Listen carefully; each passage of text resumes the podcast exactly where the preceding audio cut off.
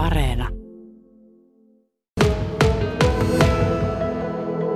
Elmakoti on nimensä mukaisesti koti. Ja meillä asuu täällä eri-ikäisiä kehitysvammaisia. Ja tota, elellään täällä ihanassa maaseudun rauhassa ja elämän iloja ja suruja käydään läpi. Minkälainen tämä toimintaperiaate? No se on nimenomaan se, että tota, meidän asukkaat saa asua oikeassa kodissa. Et silloin kun tämä perustettiin 30 vuotta sitten, niin sehän oli aika, silloin kehitysvammahuolto oli pitkälti laitosasumista ja, ja sillä tavalla hyvin erilainen maailma. Ja tota, sille ajatukselle ollaan edelleen uskollisia. Ajat muuttuu ja toiminta muuttuu, mutta se ydin on edelleen sama. Ja miten paljon sitten asukkaat, kehitysvammaiset itse niin osallistuvat eri toimintoihin? Sillä tavalla niin kuin kodissa osallistutaan, että kodin, kodin hommia tehdään ja tiskaillaan ja pyykkejä pestään ja siivoillaan laitetaan. Että totta kai jokainen sitten omaan toimintakykynsä mukaan, että meillä on myös ikääntyviä kehitysvammaisia, että heillä sitten sen oman toimintakyvyn mukaan. Että, mutta varsinkin täällä nuorten, nuorten kanssa niin tuota, ihan harjoitellaan niitä arjen taitoja ja osa sitten täältä suuntaa vielä itsenäisempää elämää ja sitten kohti omia, omia seikkailuita. Ja 30-vuotisen taipaleen kunniaksi, vai minkä kunniaksi teillä tämmöinen biisikin julkaistiin? Tuhat syytä juhlit. Mikä tämän kappaleen synnyn taustalla on? No synnyn taustalla on ihan se, että mehän niin kuin rakastetaan juhlia täällä Elmakodissa ja pieniä ja isoja aiheita ja meillä on joka vuosi semmoiset isot sadonkorjuujuhlat ja nyt sitten kun olisi ollut tämä 30-vuotisjuhlavuosi viime syksynä, niin sitten koronan vuoksi ei tietenkään juhlia pystytty järjestämään, niin sitten kun musiikki on meillä täällä iso osa, niin mä ajattelin, että hei, no tehdään biisi, että voidaan sitä sitten yhdessä juhlia ja laulaa. Ja sanatkinhan kertoo siitä, että, että vaikka niin kuin paljon on ollut huolia ja murheitakin nyt tämän koronan myötä meidänkin arjessa, niin joka päivä on kuitenkin paljon myös iloaiheita. Ja kysytään sitten asukkaata Jereltä, eli itse asiassa konttoristi G, niin onko sulla osuutta tämän biisin tekemiseen? Onhan siinä vähän. Millä tavalla? No siinä on vain se, että Outi teki muuten, mutta mä olin yhdessä kerto. Mä olin sitten yhdessä, mä olin vain loppusäkkessä mukana. Vähän rallattelin sinne ja räppäsi, ei muuta muuten. Outi se on pääsessä sen tehnyt, en minä ollut kuin siinä kuin vähän vaan ossutta. Kerro, minkälaista elämä on täällä Elmakodissa? Hyvin tasapuolista. Tämmöistä normaali kotielämää, töissä käymistä ja sitten muu, ja, ja, ja kotona olemista ja urheilun kahtomista ja syömistä ja nukkumista ja tasapaksu olemista ja, ja kaikenlaista muuta semmoista. Mutta konttoristi G, mistä tämmöinen nimi tulee sulle? Itse keksin sen muut kymmenen vuotta sitten keksin, kun oli ensimmäinen keikka, niin keksin sen omasta päästä. Ja minkälainen keikka tuo oli? Se oli semmoinen yhden biisin, yhden biisin keikka. No syntyykö sulla sanoja, säveliä, millä tavalla musiikkia harrastat? Minä harjoitan sillä tavalla, että Outi ja Antti tekee kitaroille ja tietokoneella ja rumpukoneella musiikkia, minä räppään sitten. Minä räppään niihin yleensä itse sanat päästä. No syntyykö tänä aamuna, syntyisikö räppiä vaikka tämän suoran radion lähetyksen ei, kunniaksi? Ei, ei nyt, ei nyt. Ja Jere on vähän liian vaatimaton nyt noissa omissa, että kyllähän hän räppää todella paljon tuossa biisissäkin ihan ratkaisevassa roolissa, että hän oli vähän vaatimaton tuossa haastattelussa. Rap-artisti. Minkälaista on olla rap-artisti? Kiva. Onhan se erilaista kuin normaali elämä. No, montako keikkaa olet heittänyt? Kymmenen. Kymmenen vuotta minä olen räpännyt ammatikseni jo. No, minkälaisista aiheista haluat räpätä? Yhteiskunnallisista. Huumeiden käytöstä ja hyväksikäytöstä ja kaikesta muusta inhottavasta, mitä nyt, mitä nyt tämmöinen nuori jäpä räppää ja naiset on mielessä välillä ja kaikesta muusta semmoisesta mistä nyt yleensäkin räppää nuoret jäpäät. Onko sulla esikuvia räppäreistä tai muusikoista ylipäätänsä? Petri Nykort on mun suosikki.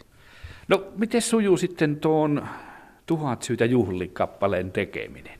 Minkälainen muistikuva siitä jäi? No se oli semmoinen, että myö Outihan oli ollut monta päivää ennen minua studiossa ja ne oli tehnyt sen, niin kuin sen kitara, passorummut ja koskettimet olivat soittaneet ja sitten Outi oli ladannut jo ennen sitä ja sitten, minu, sitten kun kaksi tuntia oltiin, oltiin väännetty minun osuutta, niin se napsahti kohdalle. Eli tuolla Joensuulaisessa ihan ammattistudiossa tehtiin tämä.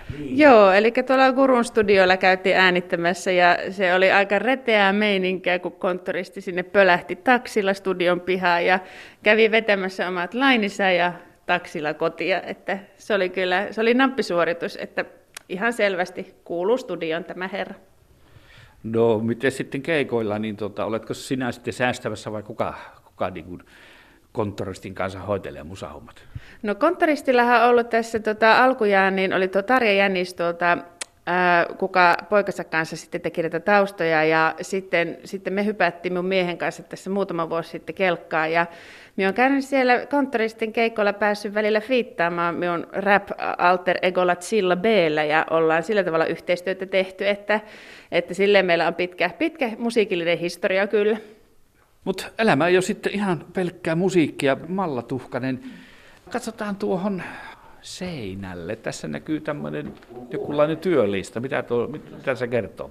Joo, eli tässä on tämmöinen viikkolista, joka sunnuntaina aina asukaspalaverissa laaditaan ja siinä sitten jaetaan niin kuin seuraavan viikon työtehtävät.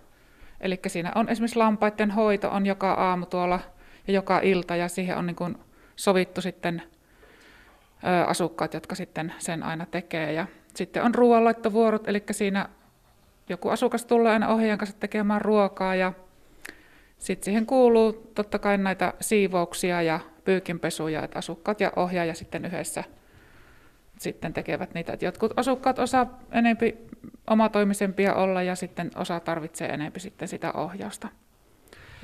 Mikä sellainen paikka tämä on niin työyhteisönä? Sanot, että olet 30 vuotta kuitenkin sairaanhoitajan töitä katsellut, niin miten poikkeaa? Joo. Siis tämähän eroaa niin todella paljon, että ihan sitä perussairaanhoitajan työtä on tehnyt ja esimiestehtäviä ja minun työ, työtehtäväthän täällä on niin hyvin, hyvin monipuoliset ja saan tehdä ohjaus- ja hoitotyötä plus sitten hallinnollista työtä, eli laadin työvuorolistat muun muassa. Ja, mutta jos mietin sitä, että sunnuntaina kun tulin iltavuoroja, oli laskea sunnuntai, niin olin jo varautunut siihen, että on kunnon ulko, ulkoiluvaatteet päällä, että me lähdetään ulos, ja niinhän me lähdettiin sitten pulkkamäkkeen ja laskettiin pulkkaa. Muun muassa Jaren kanssa yhdessä samalla pulkalla laskettiin, ja sitten Jare innosti minut laskemaan myös yksin ja antoi sitten vähän vauhtia. Että tosi moni, monipuolinen työnkuva ja työyhteisö on ihan mahtava täällä, eli ei, ei voisi parempaa olla.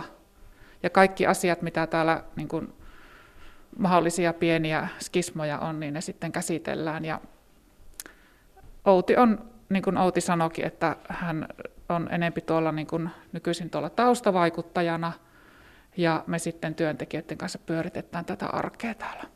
Mutta entä sitten talous? Eli miten tämä pyörii rahan puolesta?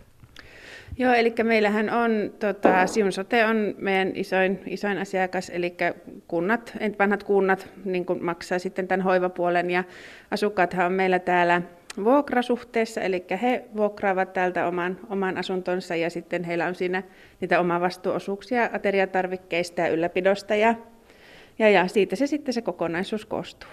No sanotaan, että se on tietynlainen yhteiskunnan mittari se, että miten pystyy heikommista huolehtimaan, niin täällä ilmeisesti aika hyvin on pystytty.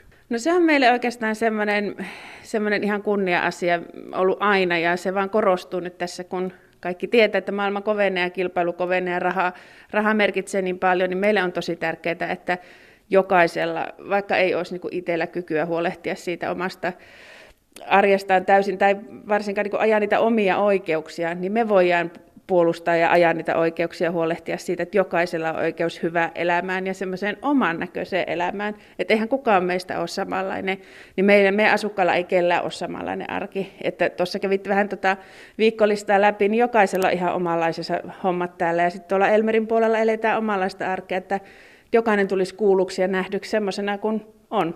Niin se on, se on meille tosi tärkeä. Ja kyllä se yhteiskunnallinen edunvalvontapuoli, näin yrittäjänä voin sanoa, niin se korostuu koko ajan. Että, että kyllähän tuolla on aikamoisia jättiläisiä, kenen jaloissa me pyöritään, mutta kun vaan tehdään niin kuin työmme hyvin ja, ja, ja laadukkaasti muistetaan, miksi me ollaan täällä, niin kyllä me uskon, että, täällä pärjää ja tosiaan se on meille tärkeää. Mistä se sytyke saatiin? Tuolta Jonsostakin katsottaessa niin voisi kuvitella, että tämä on vähän syrjässä. Miksi tämä tuli aikanaan juuri tälle paikalle, tämä Elmakoti? Elmakoti tuli siis äitin synnyin sijoille, eli minun äitin syntymäkoti on tuossa Kilsan päässä ja hän eräänä pääsiäisviikon loppuna täällä hiihdellessä näki tämän vanhan silloin hyljetyn kansakoulun ja sitten hänellä vaan niin kuin kirkastui, että tuossa se on. Tuossa on Elmakoti ja siitä se idea lähti, ja, mutta eihän, äiti on monesti sanonut, että ei hän olisi koskaan voinut kuvitella, että 30 vuotta myöhemmin meillä on täällä niin kuin kaksi taloa täydessä vauhissa ja just se, että milloin tahansa tänne tulee, niin kun tapaa näitä meidän niin kuin hoitajia ja asukkaita, että se henki, se henki on ihan sama kuin mitä äiti ajatteli silloin, kun hän, hän perusti, että se, se on kyllä tosi ihana huomata. Mutta konttoristi G, miten tämmöinen aamu, synnyttääkö niinku räppiä, synnyttääkö sanoja? Ei, mutta kun meidän ensimmäinen virallinen, meidän konttoristi ja Sillapeen virallinen virallinen ekapiisi oli viime vuonna, kun me vienettiin semmoinen biisi, kun rakastuimme on vaikea tykätä räppäristä, mutta kun siinä kävi niin, että kun minä olin minä kerron, niin kuin, kerron, mikä on niin kuin vikana, kun nainen ei kuuntele minua oikein kunnolla, niin Outi ei sitten mennnyt, mennnyt lämmetä sille, niin mennäisi hiota koko, mennäisi koko pakka, mennäisi hiota koko bändi samana päivänä.